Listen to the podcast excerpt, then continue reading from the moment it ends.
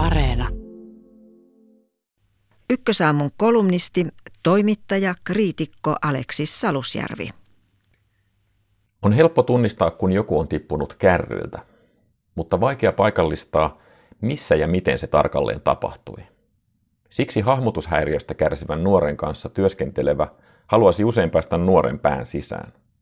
On usein haastavaa tunnistaa kohtaa, jossa hahmotushäiriö tarkalleen ilmenee.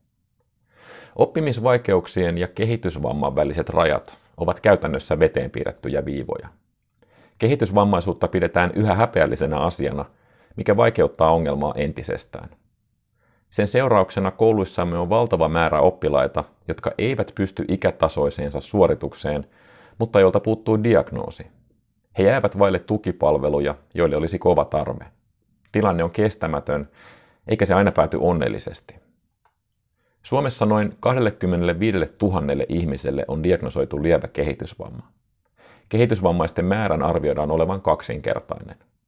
Moni ihminen selviää vallan hyvin ilman diagnoosia, mutta suurelle osalle sen saaminen olisi ratkaiseva helpotus. Asia hankaloittaa esimerkiksi asuinpaikka. Eri puolilla Suomea kehitysvammaisuutta tutkitaan vaihtelevasti. Esimerkiksi Lapissa aikuisille ei käytännössä tehdä minkäänlaista diagnosointia. On tuurista kiinni, sattuuko asumaan alueella, jossa ongelmiin puututaan. Myös kotioloilla on suuri merkitys. Monet vanhemmat häpeävät lapsensa hankaluuksia ja kieltävät tutkimukset. He saattavat pitää kehitysvammaa itsensä aiheuttamana, mikä syventää häpeää. Sen seurauksena lapsi oppii esittämään ymmärtävänsä asioita, joita ei todellisuudessa ymmärrä. Hän käyttää kaiken tarmonsa osoittaakseen hallitsevansa asioita, joita ei ollenkaan käsitä. Muistan, miten uskomattoman hankalaa suunnistaminen oli koulussa. En yhdeksänvuotiaana yksinkertaisesti osannut lukea karttaa ja hahmottaa rastien paikkoja lähimetsästä. Häpesin neuvottomuuttani ja yritin peitellä sitä kaikin voimin. Tämä kokemus on mitätön ja triviaali, mutta sen synnyttämä ahdistus on jäänyt pysyvästi mieleeni. Voin vain kuvitella, miltä tuntuu nuoresta, joka yläkoulussa taistelee toisen luokan oppikirjan tehtävien parissa – ja jolle jokainen oppiaine on suunnistamista arvauksilla.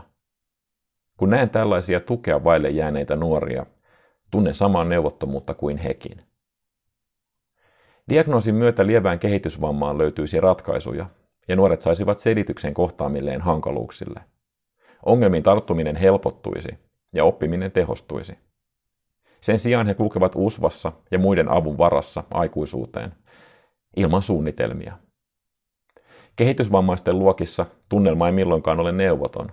Ne ovat olleet hauskimpia paikkoja opettaa.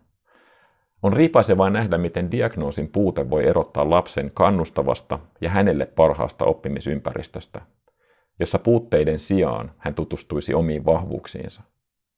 Olen opettanut sekä kouluissa että vankiloissa useaa nuorta, jolla todennäköisesti on lievä kehitysvamma. Heidän kanssaan työskentelyä hankaloittaa ratkaisevasti ongelman piilottelu. He kertovat unohtaneensa tehtävän tai näyttelevät ymmärtäneensä, mitä tarkoitan, vaikka selvästi ongelma on siinä, että he eivät täysin käsitä, mitä heiltä toivon. Asiasta puhuminen vaatii suurta luottamusta, sillä heidän koko elämänsä on rakentunut sen esittämiseen, että he ovat samalla karttalehdellä kuin muut. He ovat viimeisiä, jotka sanovat, että nyt mä putosin kärryiltä. Veteen piirrettyjen viivojen määrä lisääntyy, kun nämä nuoret ajautuvat rikosten pariin. He saattavat tehdä rikoksen, koska haluavat kavereilta hyväksyntää ja uskovat tekevänsä oikein. Ryöstön syynä voi esimerkiksi olla sosiaalinen miellyttämishalu. Rikoslaissa alentuneesti syyntakeeton ihminen tulkitaan sellaiseksi, jolla on merkittävästi alentunut kyky ymmärtää tekonsa luonnetta. Seurauksena on lyhyempi vankilatuomio, mutta ei hoitovelvoitetta. Lievästi kehitysvammaisen polku kulkee siis kivitalossakin muiden perässä vedettävänä, ilman kummempia toimenpiteitä.